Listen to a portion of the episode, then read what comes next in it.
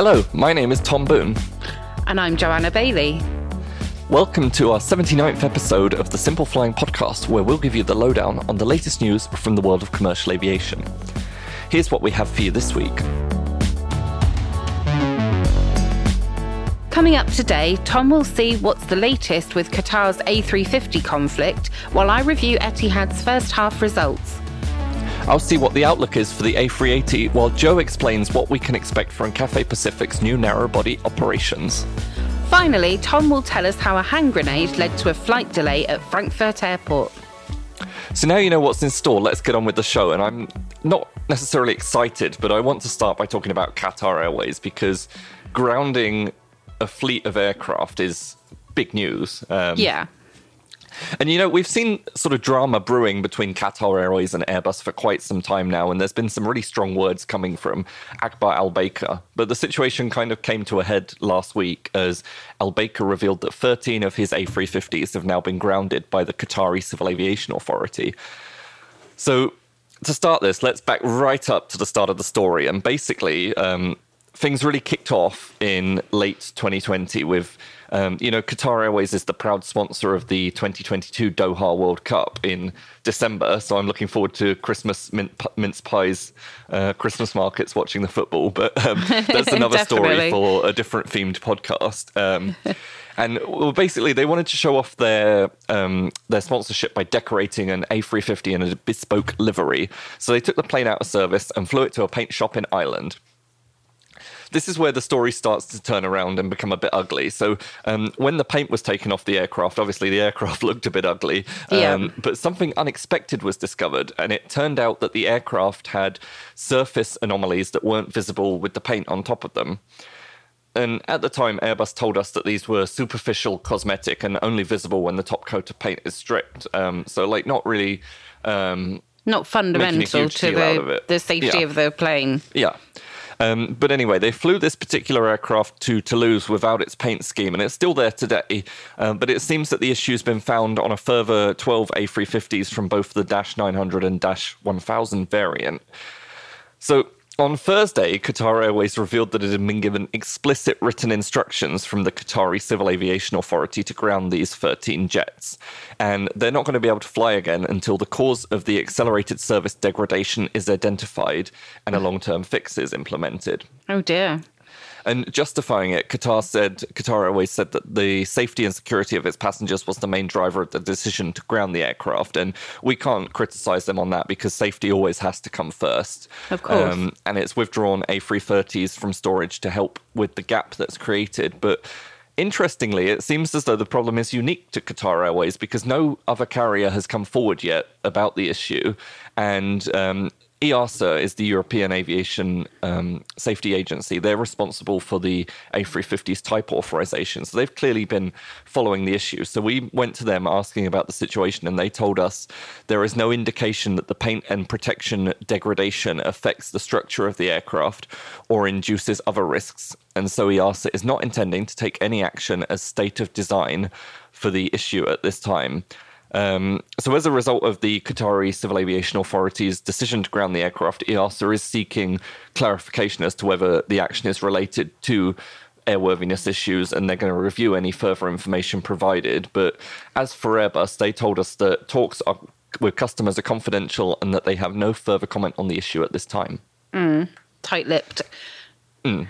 It seems a bit odd that no other airline has had any issue. I mean, there's a lot of A350s mm. around. So that would suggest either, I don't know, maybe they just haven't found it, or maybe yeah. it's something to do with the, the paint process of the Qatar well, Airways livery, you know? I've seen a lot of people sort of speculating about the heat of the Doha desert on um, places like Twitter and that. But obviously, I don't want to comment because I'm not an expert on carbon no. fiber airframes, and um, you know, to speculate, I feel is a bit too early at this point. But we'll see yeah. how it unravels because clearly Qatar is uh, the Qatari Civil Aviation Authority is clearly worried about it grounding the type. But um, you know, like if it was a serious issue for the type in general, EASA wouldn't be hanging back on grounding no. the whole the whole thing. fleet. No, exactly. Yeah. Well, it'll be interesting to see how it turns out, but uh, mm. it well, certainly I mean, seems very Qatar specific at the moment, which is yeah. uh, confusing, perplexing, yeah. I think. Um, but yeah, we will watch this space for sure. So uh, while we're in the Middle East, I wanted to uh, just update on how things are going for Etihad. Um, now, you know, this is an airline that didn't go into COVID in a particularly strong position. Um, mm. You know, several years, consecutive years of losses. It was in the mid midst of a, a huge transformation plan. Um, but actually, things are starting to get a bit better, which is great news. Um, so they uh, this week revealed their um, f- uh, financial outcomes for the first half of 2021. Um, so you know things are definitely turning a corner from the the lowest point of the pandemic slowdown. Mm. Etihad has now carried a million passengers in the first half of 2021, um, nice. and they said that every month, month on month since it resumed flying in July last year, it's been growing 10%. So, hmm. you know, it's like a steady kind of building up well, to the the milestone. That's really good because a lot of airlines saw the sort of rapid recovery last summer, and then everything came crashing down came crashing again. down again. Yeah, no, they've been very measured in how mm. they've been applying their capacity.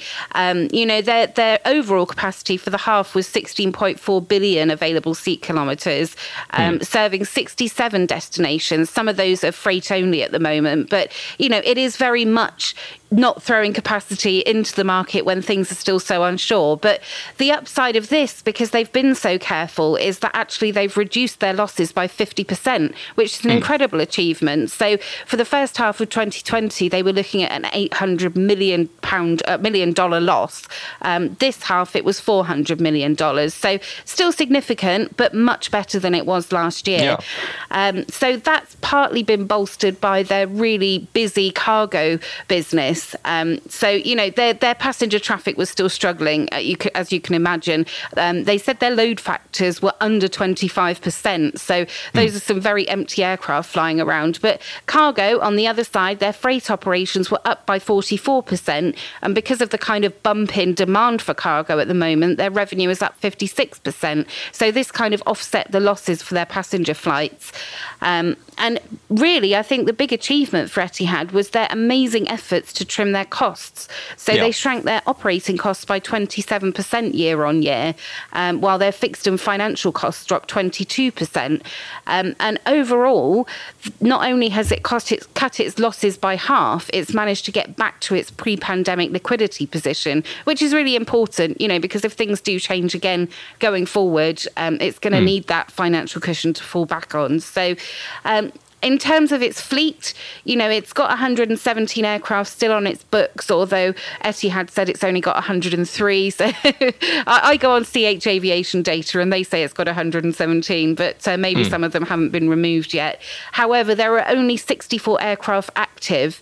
And by the tone of their press release, I think they were saying that basically everything over and above those 64 is parked relatively long term, um, yeah. you know, until there's a dramatic shift in demand, that is what they're going to be flying. Um, mm. It's all about the 787 Dreamliner. The new A350s are yet to do any flying. Um, of course, I know. The, I really want to see them. I know they look so nice. Just but, send them uh, to Frankfurt, please. I really think it's going to be a case of a significant change in demand before we'll see those coming back. Um, but, um, you know, the airline's looking forward to a big kind of surge in demand. I think Tony Douglas's precise words were um, a tidal wave of demand waiting to be unleashed. Um, you know, so he's saying basically as soon as destinations are added to the green list in Abu Dhabi or the UAE travel corridors, they're seeing a three to six fold jump in bookings. So, you know, they're pointing their capacity at wherever they can fly. You, you'll remember they started services to Vienna fairly recently um, because it was on that travel corridor. So, uh, you know, and, I mean, it makes sense to fly where people can go. Exactly. And they've been massively ramping up capacity to the UK, which is great news, um, since we added them to their uh, to the amber list, which means you don't have to quarantine. But, you know, there's still some way to go. There are still new variants causing concern. There's no guarantee things won't change again. Um, but I really think, you know, for now, it's a pretty good result. It's the best we could mm. hope for for Etihad. Um, and it's good to hear their leadership team being quite positive on, on the outlook, I believe. Definitely, yeah. So, uh, just to, to, plug my webinar, if you oh, want yes. to hear a bit more from Tony Douglas, the CEO of Etihad, or the um, group CEO, should I say, um, do don't forget to register for our webinar on August 31st, um, which will be at 1 p.m. London time, and it's of course free to register and attend. Mm. Well, I will be there, and Thank you. hopefully, we might hear something about Etihad's A380s. I hope so, and the A350s. I'm, I'm mm. planning to grill him on uh, all the things that we want to know the most. Well, in the meantime, we've had a fair bit of A380 news from other airlines this week. So I just wanted ah, to briefly do a quick update on the latest of each airline announcing changes. So let's start. Well, where else could we start? Let's start with British Airways, but they've had really big news regarding the type this week. So the airline signed to extend its A380 maintenance contract, contract with Lufthansa Technik by at least five years. So that's going to go from August 2022, taking it out to 2027. And this means that the airline's basically going to continue flying its giants to Manila for heavy maintenance.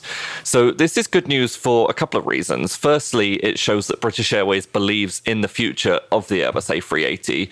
And you could argue that the airline just wants to ensure that it's going to be able to access the maintenance slots for the aircraft just in case. But with airlines retiring the, the giant left, right, and centre, you know, maintenance slots are going to be likely f- uh, far from rare. Yeah. Um, you know, even Lufthansa uh, isn't going to be flying its own aircraft there, uh, presumably, but more on that in a second. Um, so if there were reasonable doubt about whether the aircraft would return to the skies, it wouldn't make sense to lock in these lengthy contracts.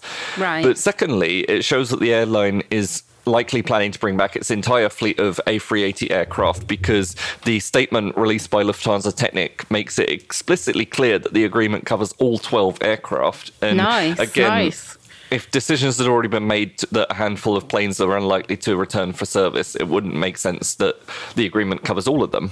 No. So, speaking of Lufthansa Technik, it sounds more and more like they won't be involved in their own A380s anymore because the airline's CEO gave more damning commentary on the type this week. During the airline's Q2 results, he said, On the fleet, we'll be taking away nine subfleets over the next years. Um, and if you would rather confine that to long range only, the A380 will obviously not come back. Oh, sad news sad news for me. Um, I mean, not unexpected. Yeah, not, not unexpected, unexpected, but, but uh, you they never really confirmed it. So you know, that's. I uh, mean, I still don't think it's confirmed, but he said they will not it. be coming back. I mean, what else does that mean? yeah, I know, I know, but you know, it's it's like a sort of unofficial. They're definitely gone. Yeah, yeah. Because um, I, I still don't think there's been an official. Not like obviously the CEO is what he says is goes, but I, I don't think they've officially said um, right. because on even on the fleet list that they released with their Q2 results, it still listed them as having 14 A380s. Right, so, right. Um, but finally, on the A380 front, it seems as though Singapore Airlines um, is getting slightly closer to returning them to service. Hooray. So the airlines removed another A380 from desert storage in Alice Springs, and it flew over to Sydney on July 28th with the gear down, and then had a little bit of maintenance before heading to Singapore on the 30th with the gear up, because after it's been stored for so long, they've got to cycle the gear on the ground. Um, yeah. Because you don't want to put it up and then not be able to put it down again. Um, yeah, right. But they haven't really got the facilities in Alice Springs to do that. So uh, I'd love to just see a A380 flying over Australia with the gear down. Um, but Singapore Airlines told us that the movement is part of the ongoing management of our fleet, maintain, ensuring we remain nimble, flexible, and prepared to deploy capacity to markets as the demand warrants. Fantastic. So, what do they do in Australia then, in uh, Sydney, when they want to check the gear? Do they have to support the A380 on some other, like a huge jack or something? So what they do is they uh, make sure they're not doing what British Airways did with its 787. Um, I was just thinking they, about that. Yeah, actually. they put it on um, jacks, so it's slightly off the ground. They'll raise it up slightly, um, mm-hmm. not much, um, and then the jacks will take the weight of the plane while the gear swings up and down again. Those must be some pretty hefty jacks, I have to say. mm, I believe um, there's an episode of um, Dubai Ultimate Airport on Disney Plus that shows it. So can't tell you which one, but definitely worth a I definitely not a plug. But um, it's interesting no, to watch. Not being paid by Disney, although if they'd like to, we're always here. so moving from a very big plane to um, a slightly smaller plane, um, Cathay Pacific hasn't operated any narrow bodies since 1983. Mm. Back then, it had the Boeing 707, but of course, all that has now changed. Um, after Cathay Dragon was absorbed into the parent airline at the end of 2020, um, the A321 Neos it had on order were going were now going to be diverted into the main Cathay Pacific fleet. Um, and this happened uh, just this week, this last week gone, actually. So, uh, you know, it's kind of following in the trend of um, major airlines operating narrow body aircraft, um, like Singapore Airlines with SilkAir's 737 MAX. And I have to say, it's wonderful to see Cathay Pacific's livery on a narrow body. It looks super cute. Mm. But I thought I'd have a quick rundown of what we can expect from this new um, narrow body operation. So we've we've had four A321 Neos already delivered to Cathay Pacific. Um, they're slated to get another two by the end of this year and 10 mm. more by the end of 2023. So the total fleet will be 16 aircraft. Um, now, although the A321 Neo does go a long way, it doesn't tend to, it's not planned to be used on kind of medium long haul stuff. It's going to be um, mainly sort of the regional operations for Cathay and kind of in partnership with Hong Kong Express. So the more budget conscious travellers will continue to fly with HK Express, whereas the kind of mainline passengers that have maybe transferred through Hong Kong will get a connecting flight on the Cathay Pacific A321 Neos. Um, hmm. So the very first A321 Neo flight for Cathay took off from Hong Kong to Shanghai Pudong on August the 4th. Um, it nice. also did a rotation to Taipei later the same day. Um, so, what what did passengers get inside this plane? Well, they've got 202 seats, which is fairly light for an A321, um, and that includes 12 in business class and 190 in economy. Um, and yeah, it's, it's the, quite a good business class. It's not bad actually. It's it's an all new regional business class. Um, as I say, there's 12 seats up there, and it's a complete overhaul. It's kind of the same, but not the same as their previous regional business class. So just like before, it's got a two-two layout, but there's much I mean, more anything better than Euro business is. Yeah. no, it's definitely proper business. There's only three rows, mm. I think, um, and uh, you know, so it's a fairly small cabin where you're going to get lots of attention from the the flight hmm. attendants mm. as well. Um, but you know, it's got much more privacy and far superior materials and finishes. You know, it's gone with that um, kind of leather finish rather than the cloth that was there before. Um, and mm. it's a hard shell recliner, so passengers can get into the kind of, it's not a full lie flat, it is a lazy Z sort of situation. Um, but it means that it doesn't go back onto the passenger behind them. You know, the person mm. behind maintains all of their space regardless of what the person in front's doing. Um, and it's got this kind of big divider between the pairs of seats. So if you are traveling solo, you get a much more kind of business, I don't know, suite experience, even though you've still got someone climbing over you to get to the window seat. But, uh, you know, considering these planes are mostly going to be doing two to four hour flights, it's really good for a, um, mm. you know, that sort of level of comfort on a fairly short flight. Um, in terms of the economy class, um, it's actually the very same seat they used on the A350. Uh, so it's a, an economy class seat that's designed for long haul. Um, um, and well up to the job of short to medium haul flights. Mm. Um, and excitingly, it's the very first passenger plane in the world to offer 4K video on demand. So you've okay. got um, 15.6 inch 4K screens in business and 11.6 inch 4K monitors in economy class. Um, and also, they've gone for the Bluetooth headphone pairing. Hooray! Um, so they're like the second major airline to really take this up. Um, United mm. unveiled that they'd be offering personal Bluetooth headphone pairing on their narrowbody fleet um, as they're refurbishing the interiors. But uh, yeah. the Cathay A321 Neos are being delivered with personal Bluetooth pairing. This is like the highest passenger experience demand over the last five years has been yeah. to use their own headphones. You know, people just they invest a lot of money in their AirPods or their Beats or whatever it is, and mm. they want to continue using them on the flight. So you can yeah. do that on uh, on Cathay's narrow bodies. Um, so, what else is good? It was the first aircraft to be line fitted with Intelsat's Wi Fi product. Um, so, Intelsat took over GoGo's commercial aviation arm um, end of last year, and this is kind of the big launch for them. It's the 2Ku connectivity product. So, it's a really mm. good product, um, and it's the very first to be rolled out being fitted by Airbus. Which, you know, it's a huge, uh, huge mark for Intelsat, so good for them. Um, but for passengers, it means they get fast Wi Fi, unfortunately, not free. I believe the cost ranges from about $10 for an hour to about $13 for the entire flight. So um, the entire flight is clearly the better version mm. if hmm. you're on the plane for more than an hour. yeah.